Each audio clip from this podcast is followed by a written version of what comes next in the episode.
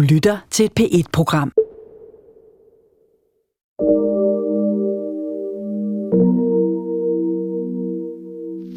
Vi vil have en radio med frisk luft og godt humør.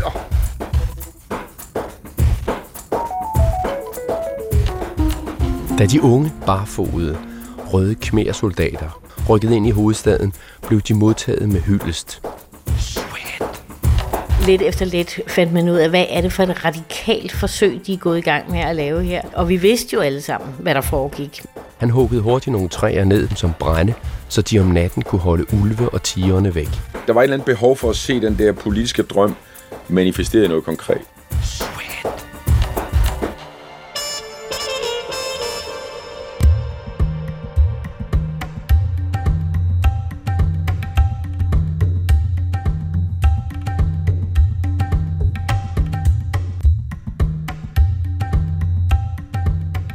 Efter at have befriet sig fra det å, som den hvide mand med stålhænderne og sølvøjnene har lagt på dem, vil hele folket blive grebet af et brodermorderisk vanvid, der vil vare ved, indtil blodet flyder så højt, at det omskyller elefantens bu.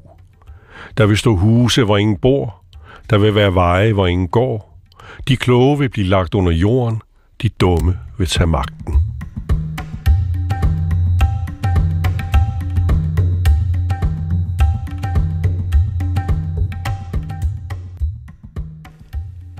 Dette er efter sine en spådom, som en buddhistisk munk og eneboer profeterede i midten af 1800-tallet. Godt 100 år før en anden proklamerede år 0.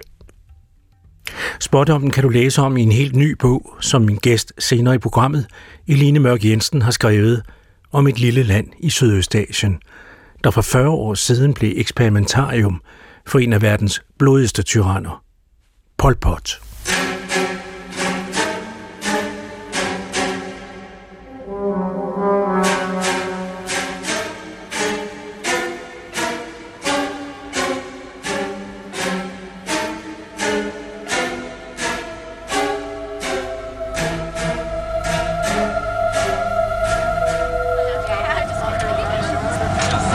Has turned on the seatbelt sign. Please return to your seat and fasten your seatbelt. El capitán ha encendido la señal de abrocharse los cinturones. Por favor, regrese. Jeg var for en del år siden på vej gennem USA med fly fra Minnesota i nord til det sydlige Texas på et job for Danmarks Radio. Det var efterår, og de nordamerikanske stæger dansede, ligesom de gør det herhjemme over Vadehavet på samme tid, i bølgende skyer af sort bare over prærien. Personalet i lufthavnen og stewardesserne havde klædt sig ud som trolde og hekse for at sætte lidt mundtet gys i de trætte passagerer denne Halloween-aften. En ældre heks i lyseblå uniform anviste mig plads ved siden af en høflig yngre mand, der beredvilligt rykkede over. Som man gør i USA, faldt vi hurtigt i snak. Han viste sig at arbejde for SAS og Lufthansa som programmør, og gættede hurtigt min herkomst som skandinavisk. Men du gætter aldrig, hvor jeg kommer fra, sagde han smilende. Det er også et lille land, langt borte, som ingen kan huske længere. Det begynder med K, sagde han for lige at hjælpe. Der var en meget svag, lille dirrende tone af dyb sorg i hans stemme, og måske var det den, der fik mig til at foreslå Kampuchea. Han brød ud i et bredt smil. Kampuchea, gentog han og rystede på hovedet. Killing Fields. Og så fortalte han sin historie om en barndom, der bræt blev skåret over en forårsdag i 1975. Om Pol Pots sortklædte oprørssoldater, der bagbandt hans forældre, en onkel og tante og andre i landsbyen, snørrede plastikposer ned over deres hoveder, så de lå på jorden og blev kvalt. Om hvordan det lykkedes ham at flygte med en lillebror gennem sumpe og mangrover på en redselsrejse gennem lidynger og knoglerester, om den gnavende sult og frygten, indtil det lykkedes at komme over grænsen til flygtningelejre i Thailand, og om en mirakuløs indgriben fra en fjern slægtning i USA gennem Røde Kors, så de to brødre nærmest blev revet ud af bødlernes hænder få timer før deportationen tilbage til Ankara, organisationen til den visse død. Mens min sidekammerat i flyet fortæller roligt og udramatisk om sin rystende barndom, blev vi med mellemrum afbrudt af stewardesserne, der i anledning af Halloween serverer muffins med grinende dødningehoveder i marcipan. Vi skyller efter med kaffe, udveksler telefonnumre, min sidekammerat smiler undskyldende og lukker øjnene. Jeg ser ud af flyets ovale vindue. Månen hænger blegt over lufthavet. Og mærker pludselig, at jeg fryser langt ind i maven.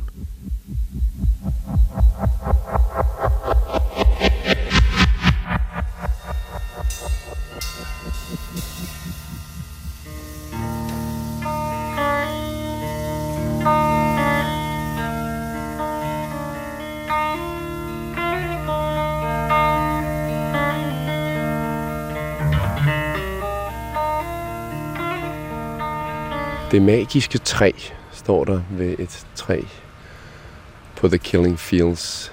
Et stort, groet, gammelt træ. Og på skiltet står der, at det her træ blev brugt til, at man hang en højtaler ned, så man kunne skrue højt op for musik, for lyd, så man undgik skrigene fra de folk, man var i gang med. Undgik at lytte til skrigene fra de mennesker, man var i gang med at henrette.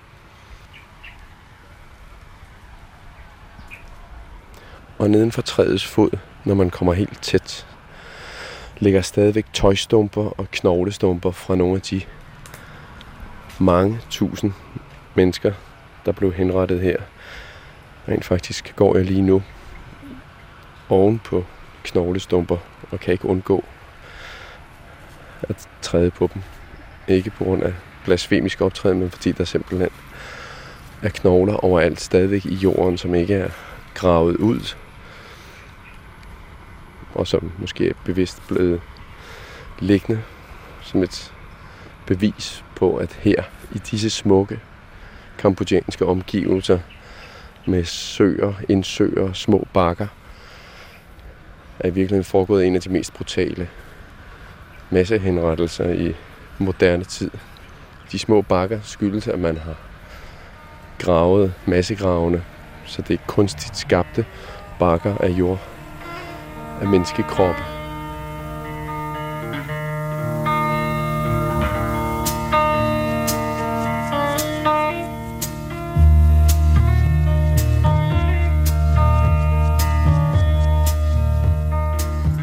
For otte år siden besøgte DR's Claus Vitus Kambodja og beskrev i en række reportager eftervirkningerne af den blodige fortid, der stadig kaster slagskygger ikke bare over det mishandlede land i Sydøstasien, men langt ind i sjælen på alle Kambodjas indbyggere.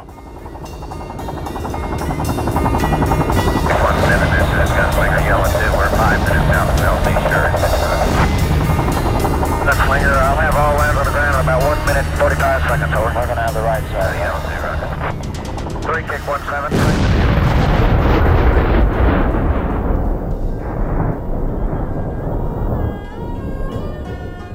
I april 1975 rykkede oprørshæren de røde khmerer, de røde kambodjanere, ind i Kambodjas hovedstad Phnom Penh.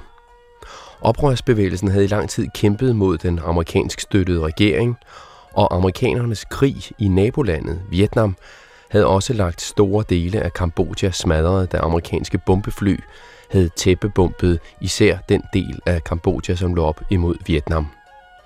Bevægelsen de røde kambodjanere, de røde khmerer, eller Khmer Rouge, som var deres franske navn, var en kommunistisk bevægelse, som var inspireret af Kinas Mao Zedong. Men tilsat nationalisme og blandt andet også et indædt had mod både Vietnam og mod de intellektuelle i Kambodja, byfolket. Ideologien var udtænkt af en række kambodjanske studerende i Paris i Frankrig i 50'erne. Det er derfor, at deres navn ofte udtales på fransk. De ville skabe en bonderevolution, hvor alt arbejde, alt værdi skulle skabes af jorden. Alt andet var kapitalistisk dekadence. Et falsk liv. Lee Sun Lina var ni år, da de røde khmerer rykkede ind i hovedstaden Phnom Penh. I remember from nine years old I remember at that time uh, my mother just deliver my youngest sister and the Khmer forced the family uh, from the city to the province. Da de unge, barfodede, røde khmer-soldater med rød- og hvidtærende partisantørklæder rykkede ind i hovedstaden, blev de modtaget med hyldest. Men de færreste vidste, hvad der nu skulle ske. De røde khmerer ville skabe den ultimative klasseløse bondestat, og derfor tømte de i løbet af få dage hovedstaden for folk. Pengesystemet blev opløst, skolerne tømt, al kapitalistisk dekadence, som for eksempel køleskab, tv og radio, blev smadret og skrottet.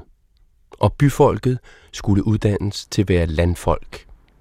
Lina og hendes nyfødte lillesøster og hendes forældre blev tvunget ud i junglen, hvor de sammen med andre byboere, omkring 100 familier, skulle klare sig selv. Many family, I think at that time around 100 family were brought to live in the jungle and nothing's there except the savage animal like tiger, like snake, a lot of, of savage animal. Linas far var geografilærer, så han vidste lidt om landbrug og hvad man skulle gøre for at kunne overleve ude i junglen. Han huggede hurtigt nogle træer ned, så de så kunne bruge dem som brænde, så de om natten kunne holde ulve og tigerne væk. Og de røde kmersoldater, som holdt dem fangne i junglen, gav kun familierne en enkelt håndfuld ris en gang imellem. Filosofien var nemlig, at byfolket skulle lære at overleve ved selv at skaffe mad.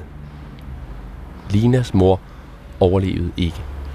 My mother just delivered my youngest sister and she was getting uh, sick at that time and no, no medicine, no not enough food and nothing at all. And she uh, at last died in, in, in that time. So we live, I live in a family with no mother since I was nine years old. Den 9-årige Lina så sin egen mor dø af sult, og overalt så hun de sultne familier i junglen tikke om mad. Og hver dag døde folk. Every day I saw with my eye a lot of people sitting uh, around the, the small road in the forest with their body is swollen bigger and bigger swollen and ask for uh, food please uh, beg for food. Please give me a little thing to eat. Please give me a little thing to eat until they die. They die every day. I saw with my eye. De røde khmers filosofi var, at den indre fjende i Kambodja var alle de intellektuelle. Alle dem, som ikke havde lært at dyrke jorden. Alle, som havde fået en uddannelse, var fjender. Alle, der gik med briller eller med ur, var en trussel mod det nye styre. Den indre fjende skulle knuses, og det skulle ske ved, at befolkningen blev sendt ud på landet og dyrkede ris som ligestillede bønder. Efter at Lina og hendes far havde været i junglen i et år, fik de at vide, at de havde vist, at de var gode folk have. And after a year later, the Khmeru uh, said that uh, these people who can survive, it means they they are good people. So we were brought to another village.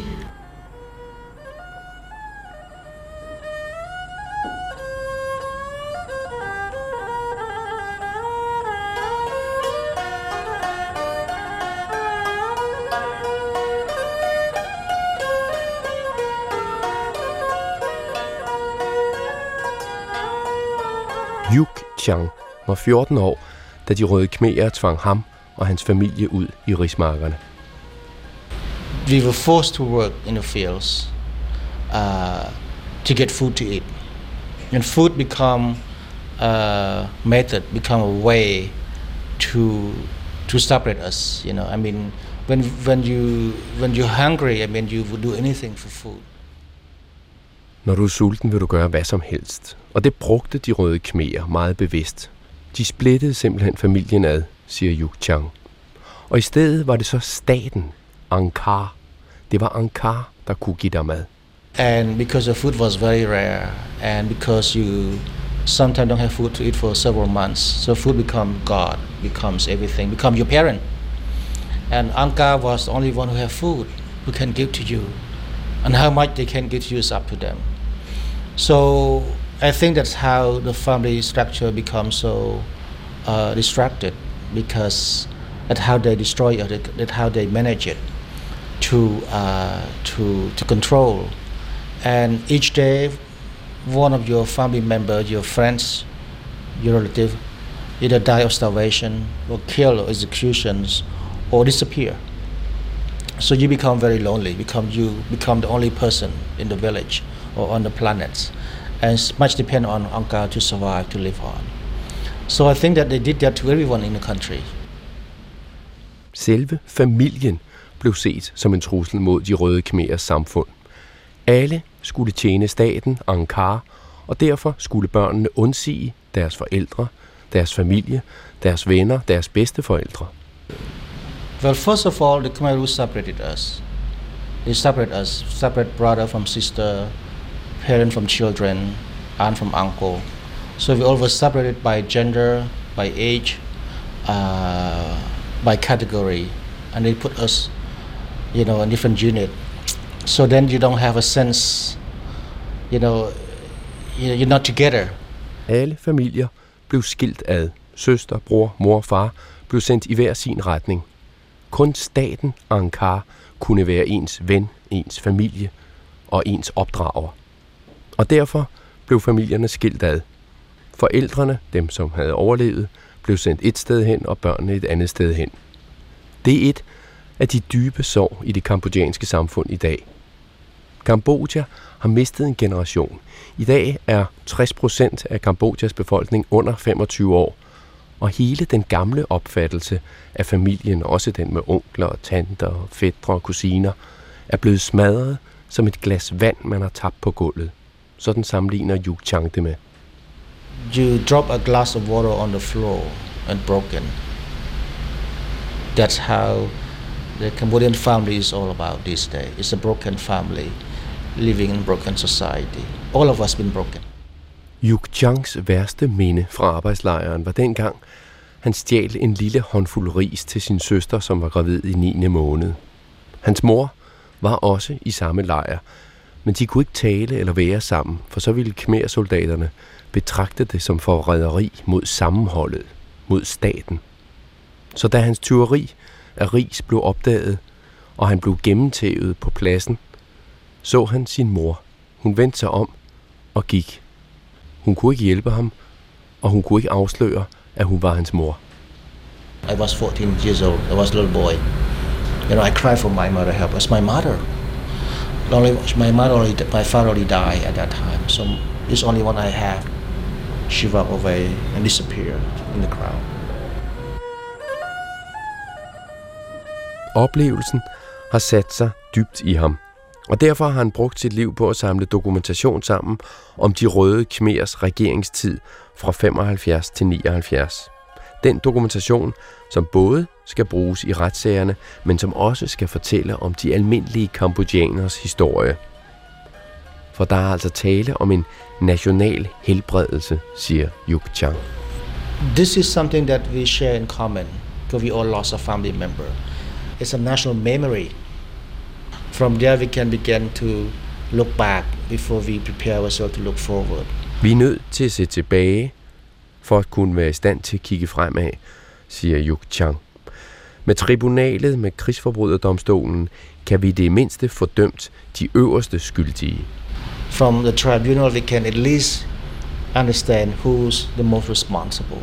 Because this is shared by every household in the, in the nation, in the country itself.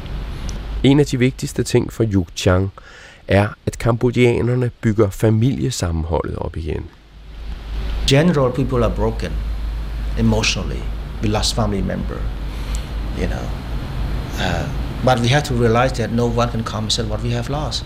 We cannot bring back what we have lost. We cannot have the same glass that we hold water 30 years ago. You have to accept the reality, and that you also must moving forward. And we have to bear this in mind. No one, even God, you know, can compensate what we have lost. Never.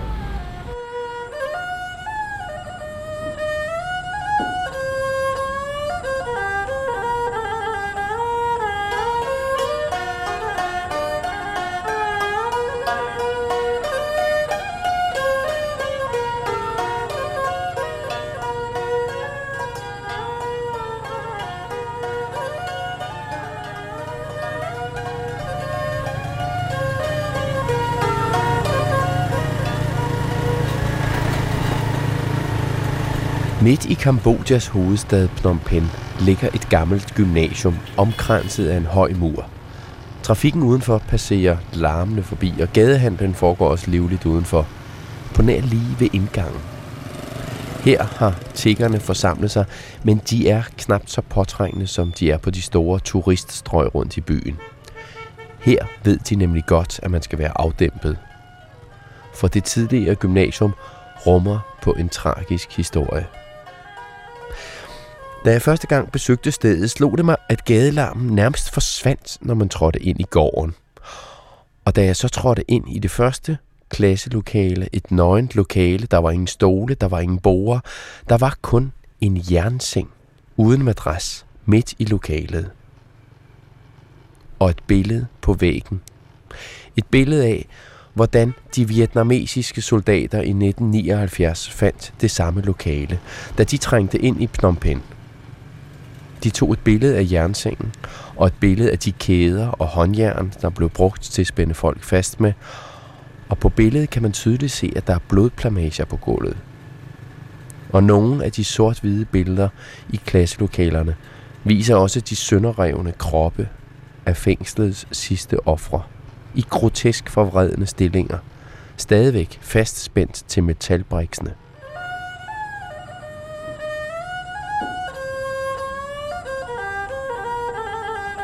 Dem nåede de røde kmer ikke at få fjernet. Det tidligere gymnasium var nemlig blevet indrettet som fængsel og torturcenter for de røde khmerers sikkerhedstropper. I løbet af de fire år fra 1975 til 79, hvor de maoistisk inspirerede røde khmerer forsøgte at opbygge et bondesamfund, blev de gamle skolelokaler nemlig brugt til fængsle og tortere samfundets fjender.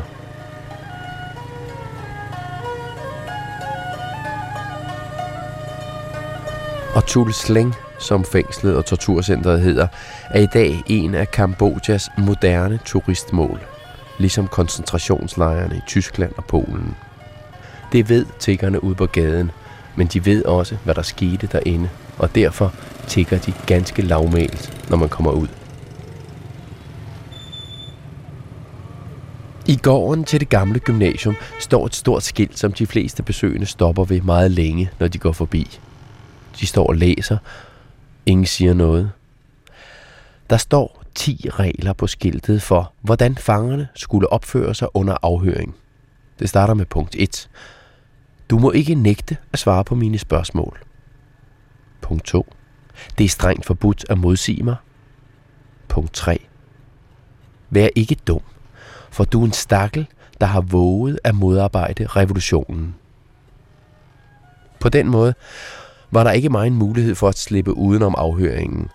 Og derfor var regel nummer 6 måske også meget logisk for torturbødlernes tankegang. Når du får piskeslag eller elektriske stød, må du ikke give lyd fra dig overhovedet. I et af de andre lokaler i det gamle gymnasium er der udstillet i hundredvis af portrætbilleder. Alle, som kom i Tulsling-fængslet, blev nemlig registreret og fotograferet med en uhyggelig effektivitet. Der er et sort-hvidt billede af en ung, smuk kvinde med nyklippet, kort sort hår. Hun ser trist ud, og hun har en sovende baby på knap et par måneder i armene. Der er en lille pige, som til synligheden har fået ret sit hår fint, inden hun skulle fotograferes. Og en ung dreng, der bliver holdt fast af en arm, som kun lige er synlig i billedets venstre side. Drengens øjne lyser af angst. Han ved formodentlig, hvad der skal ske, eller også har han allerede hørt skrigene fra jernsengene i de tomme klasselokaler. Omkring 17.000 børn, kvinder og mænd kom til Tulsling-fængslet i de fire år, det eksisterede. De blev alle afhørt og tvunget til tilståelse, før de blev henrettet. Kun syv kambodjanere overlevede opholdet i Tulsling-fængslet. To af dem skal du møde i det næste kvarter. I begyndelsen var det alle de intellektuelle, som blev sendt i fængslet i Tulsling. Ja, bare folk, som havde gået i gymnasiet, blev henrettet. Senere bredte mistænksomheden sig, og de røde kmer begyndte at lede efter forrædere i egne rækker. Og når de så fandt dem, så blev de sendt til Tulslingfængslet for at afsløre deres undergravende virksomhed. En af de få overlevende fra fængslet er sådan en. Jeg fandt ham ude i en lille landsby, cirka en fire timers kørsel fra Phnom Penh. Han var forsamlet med sin familie i et bambushus på pæle, så de årlige oversvømmelser ikke vaskede huset væk, og man kunne altså sidde nedenunder huset, og der satte vi os så i læ for de voldsomme regnbyer, som der er i juni-regntiden i Kambodja. Omkring sig havde han sine døtre, og i baggrunden sad to af dem og vævede silke på gammeldags væve, og høns og kvæg havde også søgt ly for regnen, ligesom os andre.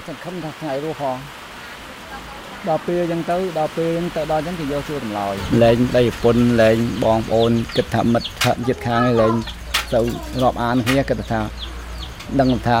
ទៅដល់ពេលអញ្ចឹងទៅដល់អញ្ចឹងគេយកសួរតម្លើយលែងដៃប្រពន្ធលែងបងប្អូនគិតថាមិត្តថាចិត្តខាងឯងលែងទៅរាប់អានគ្នាគិតថាដឹងថាទិសដៅម្នាក់ម្នាក់ដឹងថាតាមតែគេទាំងអស់គ្រប់គ្នាអញ្ចឹង Nemsal, 51 år i dag og far til syv. Han var 18 år, da han blev tvunget ind i de røde khmerers hær, og han skulle være soldat langt væk fra sin familie. Vi lærte, at vi kun skulle kunne stole på en, nemlig Ankar, staten. ពាក់អំព័ន្ធទាំងអស់ទៅដូចអត់មានអារម្មណ៍ទូទៅទាំងអស់ទាំងលោកខ្ញុំលោកគេទាំងអស់គ្នាគឺថាមានជំនឿជឿលើអង្គការដូចថាគេដឹកនាំមួយអញ្ចឹងណាប៉ុន្តែមិនដឹងឋានៈពីណាគេដឹកនាំចាប់តាំងមកប៉ុន្តែមានឋានៈគេអញ្ចឹងហ្មង Nemsal vidste ikke, hvem Ankar var, men alle stolede på Ankar, og som naiv ung bondedreng, så gjorde han det også. Og det var derfor, man kunne få røde khmer-soldaterne til at slå ihjel. Men Nemsal kunne ikke holde det ud. Og efter et år fik han hjemvej og flygtede sammen med en kammerat for at kunne komme hjem til sin far og mor. ចាកាលដំបូងមកខ្ញុំគេថាយើងបែកពេញ75 75យើងរំដោះភ្នំពេញកាលពលពលរំដោះភ្នំពេញបានណាបាទបាទរំដោះភ្នំពេញបានក៏គេបញ្ជូនខ្ញុំទៅព្រំដែនទៅណាព្រំដែនយ៉ាងណារតនគិរីអូគេយកខ្ញុំដាក់រតនគិរីតបខ្ញុំគេជូនទៅទាំងអស់បាទដាក់រតនគិរីរតនីដល់ពេលអញ្ចឹងទៅ De to unge mænd blev fanget på deres flugt, og de blev beskyldt for forræderi mod Ankara.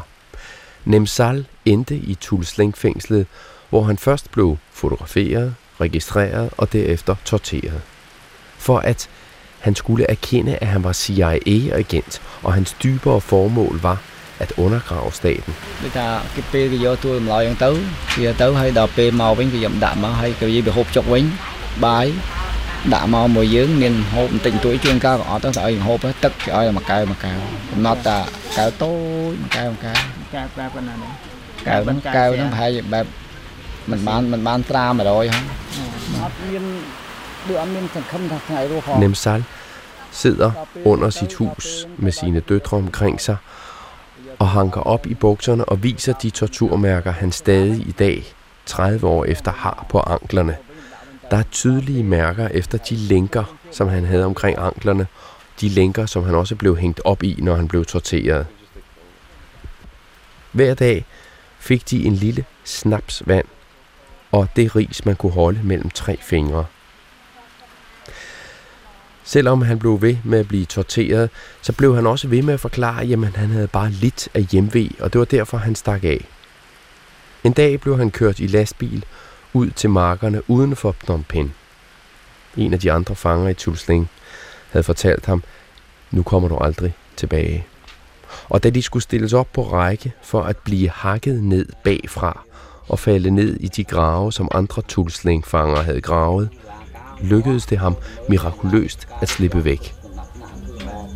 Dem, dem, dem kom meget, jeg trådte meget តខ្ញុំមកពីត21មកយកមកឲ្យឲ្យកូនចៅមើលបាទបាទថតគេដាក់ដាក់នៅពន្ធនាគារហ្នឹងបាទបាទហើយគេយកមកឲ្យកូនចៅមើលទឹមកូនចៅយាពីមុនខ្ញុំអត់ដែរប្រាប់កូនណាខ្ញុំអត់ដែរមកតែទុំវិញញាតិមិត្តឪពុកម្ដាយក៏ដោយខ្ញុំអត់ដែរប្រាប់ I Ud af de omkring 20.000 fanger, der blev ført til Tulsleng-fængslet i Phnom Penh, var der altså kun en 5-7 fanger, der undslap henrettelsen. Og Tulsleng-fængslet var langt fra det eneste fængsel i Kambodja. Nemzal havde aldrig fortalt sine børn om fængslet før en dag for et par år siden, hvor der kom en mand fra Phnom Penh med et portrætbillede af ham i hånden. Et billede taget af Nemzal ved ankomsten til Tulsling. En græsrodsorganisation, DC CAM, havde nemlig samlet beviser ind for krigsforbrydelserne under de røde khmerer, og de havde fundet billedet og hørt, at han stadigvæk var i live. Nemsal har siden fortalt sine børn om fængslet, men de tror ikke på ham. Og han har ikke haft råd til at tage dem med ind til hovedstaden for at se det, som i dag er en turistattraktion. Men han synes, at det er vigtigt, at hans børn og de unge lærer og hører om, hvad der skete. Og derfor er det også vigtigt med det der, der sker inde i hovedstaden for øjeblikket, krigstribunalet, krigsforbryderdomstolen, siger Nemsal. តាមតាមជាមដុលឯកតាមកដល់ចុងដល់ពីយើង93 93ហ្នឹងណា93បាទ93 Nemsals oplevelser i Tulsleng-fængslet vil indgå som en af vidneforklaringerne i krigsforbryderdomstolen, som for øjeblikket foregår i Kambodjas hovedstad Phnom Penh. Den soldaterkammerat, som Nemsal flygtede sammen med, hedder Tuch Tem. Dengang kom de væk fra hinanden. de tog ikke være sammen, fordi det simpelthen var for farligt at være to mand på flugt. Og hver især troede de, at den anden var død. Men for nylig mødte de hinanden igen, og begge skal være vidner i krigsforbryderdomstolen. Tuch Tem bor i dag kun en halv times gang af de våde, klistrede mudderveje fra Nemsal, men de har nu ikke meget med hinanden at gøre mere. Som Tuch Tem siger, jeg bruger al min tid på, når jeg er færdig i marken, på at være sygeplejerske, for jeg har lidt forstand på naturmedicin. Han bor sammen med sine fem børn, og under interviewet sidder han med to af børnebørnene på skødet. Og min tolk er imponeret over, at Tuch Tem tager sig tid til, at børnene skal lytte med på interviewet. Um, if I uh, uh, remind again about the, the old uh, story uh, separate between the, my parents and me, I was very, very upset if I can think now between now. Tuch Tem husker primært, at han aldrig nogensinde forstod, hvorfor han ikke måtte være sammen med sine forældre dengang. Det gjorde ham ked af det. Han forstod sig ikke på politik eller andet, selvom han blev beskyldt for at være agent for CIA. Han savnede bare sit hjem, og det var derfor, han flygtede fra fængslet. Det er meget vigtigt for Tuch Tim at være sammen med sine børn hele tiden, siger han, mens hans døtre i baggrunden sidder og griner, mens de væver på deres små, simple væve. Og mens regnen begynder at vælte ned, og vi må søge skjul længere inde under hans hus på Pæle. Og jeg spørger ham, hvad han egentlig har lært af tiden i fængslet og tiden under de røde khmerer.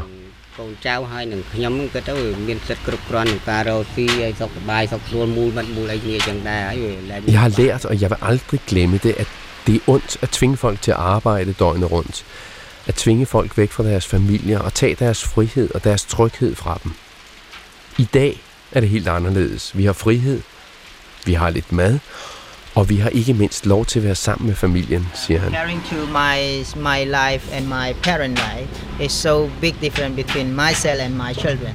Og selvom de ikke har meget mad og ikke meget en rigdom, så griner han og smiler han alligevel hele tiden.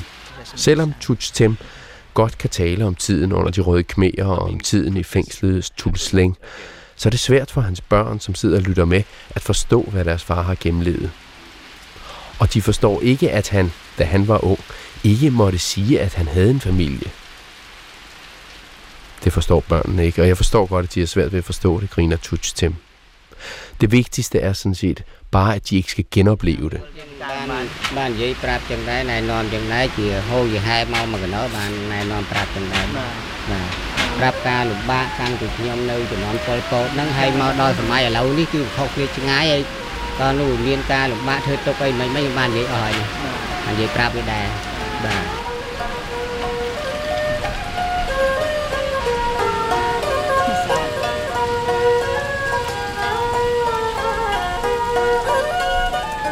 Kambodjas fortid er som man kan høre, en levende del af alle voksnes erindring.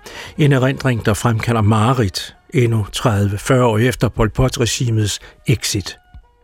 Mange forsøger at fortrænge, at blodet endnu skriger fra Kambodjas jord, nogen ved hjælp af alkohol eller narkotika. Kambodja forsyner selv en stor del af de omgivende områder med cannabis, mens forsyninger af opium og heroin fra den såkaldte gyldne trekant flyder ind over grænserne i rigelige mængder. Afhængige forældre sælger sig selv eller er til deres børn til slavearbejde eller prostitution, og hovedstaden Phnom Penh vrimler med gadebørn. Også de er ofre for Saloth Sar, bror nummer et og hans kompaner. Men for nogle af børnene er der for frivillige bidrag fra blandt andet Danmark, skabt et håb, som Claus Vitus kunne fortælle om under sit besøg i Kambodja for snart ni år siden. Midt i restaurantkvarteret i Phnom Penh, ikke langt fra floden med Kong og strandpromenaden, hvor turisterne går, ligger gadebørnenes oase Mitsamlaan. Bag en kæmpe stålport, hvor der kun lige er et hul, hvor jeg skal dukke mig for at komme ind igennem. Magten sørger for, at der ikke kommer nogen uønskede herind. For eksempel nogle af de alfonser eller bandeledere, som organiserer gadebørnene. For herinde er de nemlig uønskede. Børnene og de unge herinde er i gang med at rive sig løs af deres tilværelse på gaden. Og det er et overvældende syn, der møder mig, når jeg træder ind i det, som ligner en skolegård.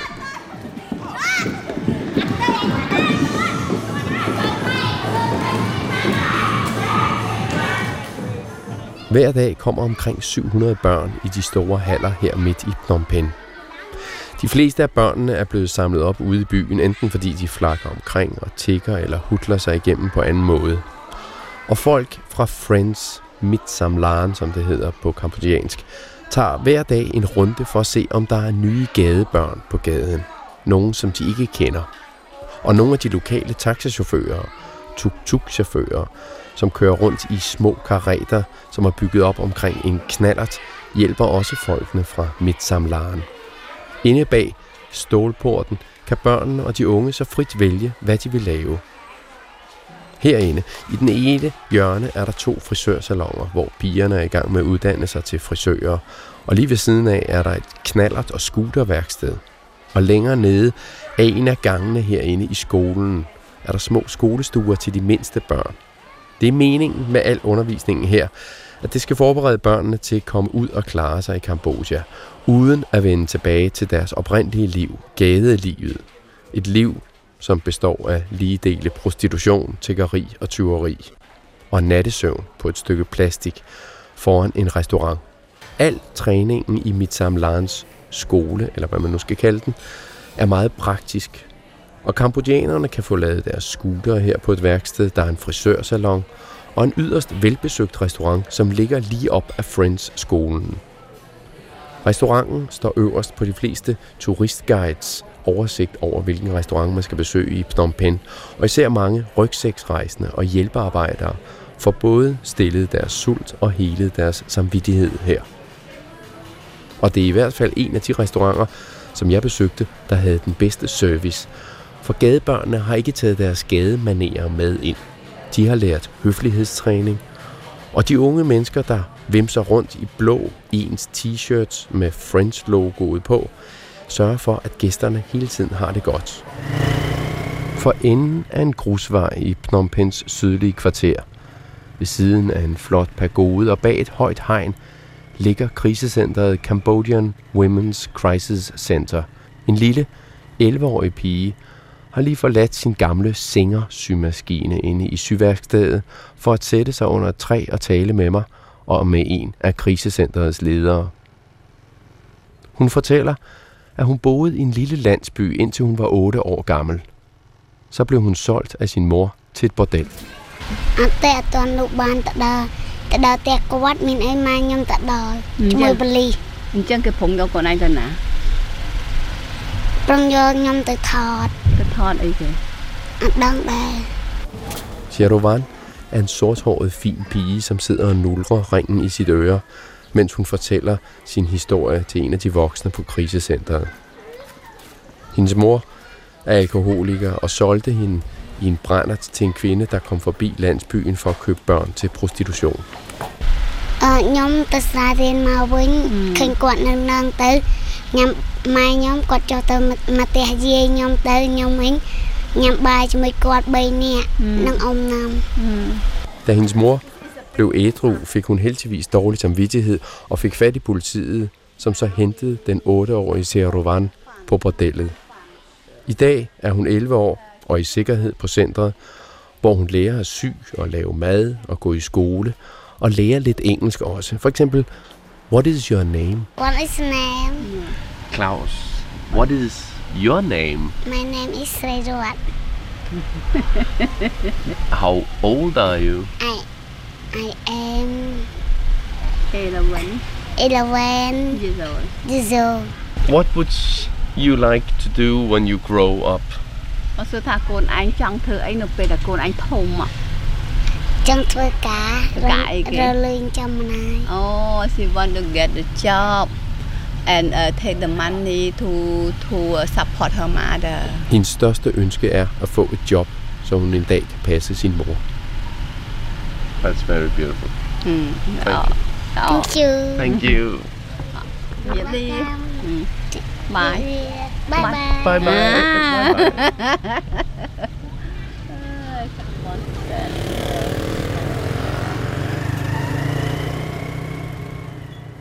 Det var afslutningen på min kollega Claus Vitus reportageserie fra Kambodja, der altså snart er ni år gammel. Projektet Friends International i Phnom Penh lever i bedste velgående, og jeg lægger et link til restaurantens hjemmeside på Facebook, hvis man nu skulle komme på de kanter, eller måske har lyst til at støtte projektet. Der lever i dag 14,8 millioner indbyggere i Kambodja, og landet er stadig umådeligt fattigt, med en bruttonationalindkomst på knap 5.000 kroner om året i gennemsnit per indbygger. Alligevel så valgte den danske stat at indstille udviklingsbistanden til Kambodja for tre år siden. Men Kambodja drager stadig. En af dem, der for nylig har opholdt sig længere tid i Kambodja, er forfatter Eline Mørk Jensen. Hun udgiver i denne uge en bog, hvor i hun beskriver sine møder med kambodjanere. Bogen har fået titlen efter den buddhistiske munks spådom om brodermor og blodsudgydelser og hedder Elefantens blodige bu. Altså også en bog, der kredser om folkemordet under Pol Pot og eftervirkningerne af redselsregimet, men som også fortæller om måske i hvert fald mulighederne for at forsone sig med fortiden og med hinanden. Og jeg sidder ude hos Eline Mørk Jensen i øh, hendes lejlighed på Østerbro. Allerførst, Eline, hvorfor er du fascineret af det her lille land i Sydøstasien?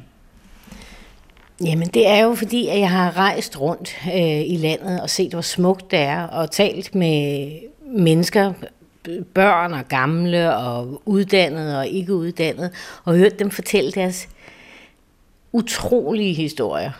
Øhm, og der er jo ikke nogen, øh, der ikke har en fuldstændig ufattelig historie at fortælle øh, af, alle de mennesker, jeg har talt med, både professionelt og, og, og som jeg bare er løbet ind i og, og er faldet i snak med. Så det har jeg nok gjort. Altså det, historien, og så øh, alle de her historier, som jeg, øh, alle de her personlige og menneskelige historier, som jeg er blevet konfronteret med, har, har gjort, at jeg er blevet utrolig forelsket og fascineret i det her land. Men hvorfor tager du overhovedet til Kambodja? Første gang jeg tog der til, øh, arbejdede jeg for Dansk Flygtningehjælp. Og der øh, rejste jeg der til i forbindelse med, at Kambodja skulle have de første frie FN-overvågede valg tilbage i 1993. Og i den forbindelse så lukkede man en hel masse flygtningelejre ned i Thailand og sørgede for, at flygtninge, der havde levet der i overvis for mange vedkommende, skulle repatriere til landet og starte en tilværelse og deltage i valget. Så det var egentlig første gang, jeg blev konfronteret med menneskerne her. Altså, jeg kendte selvfølgelig historien. Jeg blev opslugt af historien, øh, da Khmer Rouge rykkede ind i landet, og jeg fandt ud af, hvad fanden er det egentlig, der foregår her. Lidt efter lidt fandt man ud af, hvad er det for et radikalt forsøg, de er gået i gang med at lave her. Og vi vidste jo alle sammen, hvad der foregik, mere eller mindre, selvom de lukkede stort set ned og isolerede sig fuldstændig, så vidste vi jo, hvad der foregik. Og det optog mig meget allerede dengang, da jeg var helt ung. Har, har du oplevet en skyldfølelse over, at vi levede at du levede der i Vesten, man læste lidt om det i aviserne og så videre, men øh, livet fortsatte, mens der i et land foregik noget så forfærdeligt, uden at nogen greb ind. Ja, altså det synes jeg, at man må, man er nødt til at have en erkendelse af, at vi har en kollektiv skyld for, at de her ting kunne finde sted. Danmark og Vesten var med til at anerkende Khmer Rouge som, de, som landets rette repræsentanter i FN i overvis efter, at øh, de var blevet smidt på porten af vietnameserne. Det eneste, man ligesom kunne blive enige om, det var at være vrede på, at vietnameserne havde invaderet et lille broderland. Men hvad søren skulle de ellers have gjort? Og hvor, hvor var det ikke endt, hvis ikke øh, at nogen havde grebet ind. Så det tror jeg, man må være ret taknemmelig for, trods alt, selvom de ikke gjorde det af broderlig kærlighed, men af egne interesser. Er Kambodja et land, der igen er på vej til at rejse sig efter de her forfærdelige år? Altså, Kambodja har jo alle muligheder for at blive et rigt og velfungerende land, men det er jo dybt udemokratisk styre, øh, og det lider det jo under. Øh, og så lider det, så synes jeg, landet og folket lider er, er traumatiseret af ikke at have taget det her retsopgør med fortiden. Det er det jo så på, selvom det er et dybt problematisk opgør, og mange af dem, der burde have været stillet til ansvar, de er enten døde, eller også så sidder de i fede stillinger rundt omkring i den nuværende regering, og i politiet, og i retsvæsenet, og i militæret osv. Øh, så altså, det er et meget mangelfuldt retsopgør, men det er helt nødvendigt. Og jeg vil sige, at øh, det er også Kambodjas eneste mulighed for at komme videre, at forsone sig med sin fortid. Men man kan jo ikke forsone sig med fortiden, hvis man ikke siger højt, hvad der er sket. Det er jo svært. Det har altid været svært at foretage de her retsopgør efter en form for borgerkrig i virkeligheden. Det er landets egne borgere, der slår hinanden ihjel. Det er naboer, der slår hinanden ihjel. Har Kambodja en mulighed for at forsone sig, uden at man ligesom spærrer halvdelen af landet inde? Eller hvad, hvad gør man for at komme videre? Alle har været en, et redskab i Khmer Rouge maskineri, kan du sige. Ikke desto mindre er det jo helt enormt vigtigt, at man får dokumenteret, hvad der foregik, og for at kunne komme videre. Altså jeg vil mere sige, det er det, der er det vigtige, end det er at få øh, placeret ansvaret hos små mellemledere eller øh, landsbyoverhoveder eller noget. Altså det må være det må være de store linjer, og det må være de mest ansvarlige, dem af dem, der stadigvæk er i live, der bliver dømt. Ingen gang, det er, det er jo det væsentlige, fordi det er jo nogle gamle mennesker, nogle Chia og Kyrsampang og så videre, som er altså i 80'erne og mere eller mindre demente. Øh, det er jo ikke interessant, at de skal sidde bag lås og slå de sidste år af deres liv, men det interessante er jo, at der bliver, vi får dokumenteret, hvad foregik der i de fire år, og øh, alle dem, der vidner om de overgreb, der har fundet sted, at de får luft for, hvad der skete, og de kan stille spørgsmål, og at man kan få dokumenteret mest muligt. Nu indledte jeg vores samtale ved at tale noget om vores egen skyldfølelse, fordi vi rent faktisk godt vidste, hvad der skete. Er der en vrede hos kambodjanerne over, at omverdenen lod dem i stikken? Hvis der er noget, jeg ikke synes, jeg oplever, så er det vrede. Øh, og det kan man egentlig godt undre sig over. Nu, det er et meget godt spørgsmål. Nej, men en undren, mere en undren. Hvor var I? Hvorfor gjorde I ikke noget? Verden har glemt os. En sorg og en undren over det. Altså, jeg, jeg, jeg må sige, at nej, jeg har ikke oplevet, at øh, kambodjanerne var meget vrede over det. Hvad skal vi med din bog? I Danmark. Hvad kan vi lære af den? Der har været så mange andre folkemord siden Rwanda, Darfur, Balkan mm. og nu Syrien. Kambodjas historie er jo ikke bare historien om Khmer Rouge mellem 75 og 79, og det var så det. Og så kom der et nyt folkemord, og så kan vi koncentrere os om det. Altså på en eller anden måde er det jo en evig historie, der handler om fanatisme og om øh, nogen, der måske starter med at ville noget godt og kæmpe mod øh, et rådens styre og en råden krig, altså den del af Vietnamkrigen, som man gik ud over Kambodja. Hvad det nu end var, der satte folk i gang med at være politisk aktive og med at ville noget andet. Og så korrumperer det. Så går det helt galt. Øhm, og det synes jeg jo godt, man kan lære noget af. Det håber jeg meget, man kan lære noget af i hvert fald. Øh, og jeg tror og håber, at den her retssag og dokumentationen af perioden kan være med til at øh, minde os om, hvad der foregik, og gøre os klogere på, at sådan må vi ikke gøre igen. Og det gælder jo også alle os andre. Altså, at vi må ikke lade som ingenting, når den slags eksperimenter løber løbsk.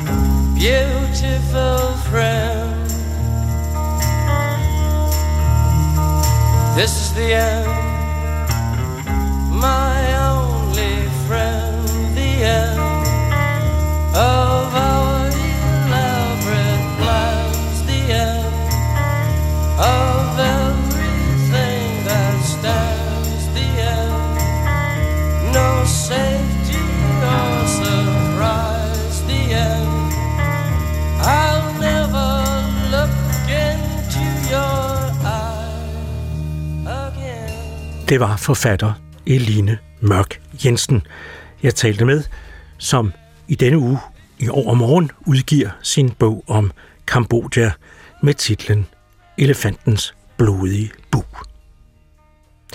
Man tror det næppe, men det er måske værd at huske på, at ikke bare sovjetkommunismens første bødel Stalin engang var fitteret og beundret af tænksomme og veluddannede danskere.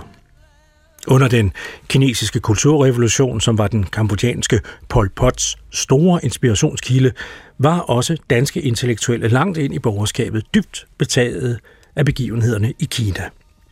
Og mange så her et forbillede for et nyt samfund, der skulle afløse kapitalismen. En af dem, der var med til at nære vilfarelsen om, at Pol Pots regime i sig bar essensen af et bedre og mere retfærdigt samfund for alle folkeslag i verden, var min tidligere kollega og chef i DR, Jørgen Ramskov, der i 2006 lød sig interview af Gitte Lykkegaard på P1 i talkshowet Lykkegaards om blandt andet sin ungdoms forvildelser.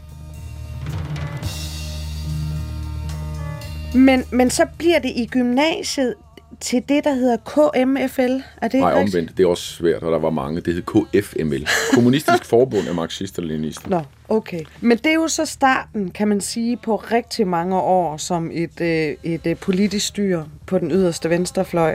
Nu vil jeg gerne at tage dig tilbage til stemningen og livsstilen og overbevisningen i det, der i 1976 så blev til KAP.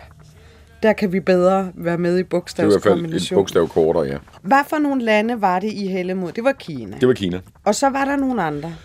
Jamen, så var der jo, så var der jo nogle andre lande, fordi det, det, er jo, det er jo sjovt at tænke tilbage på, men der var jo en, en fornemmelse af, at der var et eller andet behov for at se den der politiske drøm manifesteret i noget konkret. Ja. Og det var Kina, og det var øh, til dels Albanien, og det var, det var Vietnam, som de der lande, som jeg sådan husker.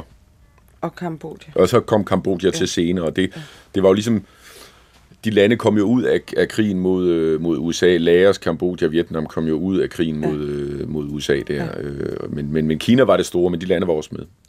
Hvor meget vidste I? Og hvor meget havde I lyst til at vide mm. om de her øh, forbillede lande? Der var noget med en plakat, I lavede. En modplakat. Ja.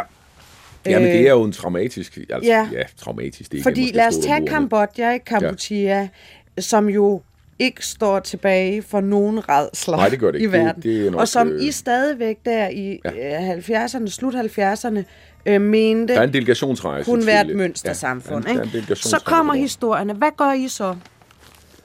Jeg kan ikke helt huske årstallenes rækkefølge, men der Nej. Nej. kommer mange historier ud af det der vende Kampuchea om, om systematiske henrettelser af rigtig, rigtig mange mennesker. Ja. Og virkelig voldelige ja. tvangsforflyttelser og sådan noget. Og, ja. og folk, der bliver jaget ud af byerne, og hungersnød og alt muligt andet. Og så er der en, øh, en rejse fra partiet derover, som ligesom skal besigtige forholdene. Og, og de bliver jo så efter Altså det er simpelthen partiet, der foranstalter. Jeg kan ikke huske, må... hvordan, det, altså, Nej. hvordan det sker, men der er i hvert fald en gruppe på nogle mennesker, der rejser derover fra partiet. Og på bedste sovjetmanér, så bliver de jo åbenbart slæbt igennem den ene kulisseby efter den anden med, med smilende mennesker. Ikke? Og så kommer de hjem og har taget nogle fantastiske billeder af en, et af dem er sådan en gudeskøn ung kvinde, der står i en skov med sit barn på armen. Hun har runde kinder, hun ser bestemt ikke underernæret ud. Hun ser simpelthen så super glad ud, ikke? Ej, undskyld. Og jamen det er jo, så bliver den trykt i sort-hvid, og så tror jeg, at teksten er sådan lidt, lidt, øh, lidt sådan, øh, provokativ. Smiler folk ikke i Kampuchea? Underforstået, det gør de her, kan I bare selv se. Ja, og alt, alt det, I fortæller, ja, er løgn. Ja, og det farer vi så rundt i Aarhus og sætter op med tapetklister, ikke? Ja. Det, når det kan ske, så er det farligt.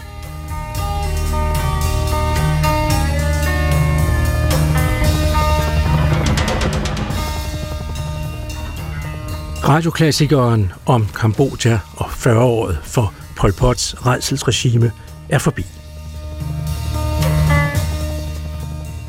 Jeg hedder Jon Kaldan. Tak fordi du lyttede med. Og på genhør.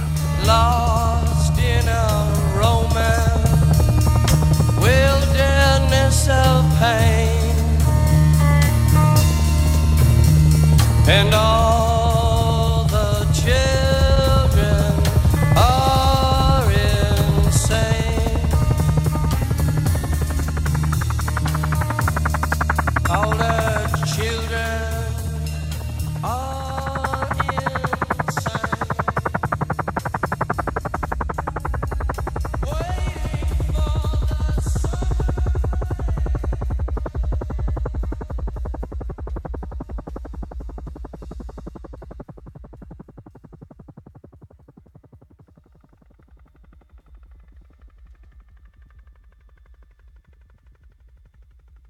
kan finde alle P1-programmer på dr.dk-p1. Det giver mening.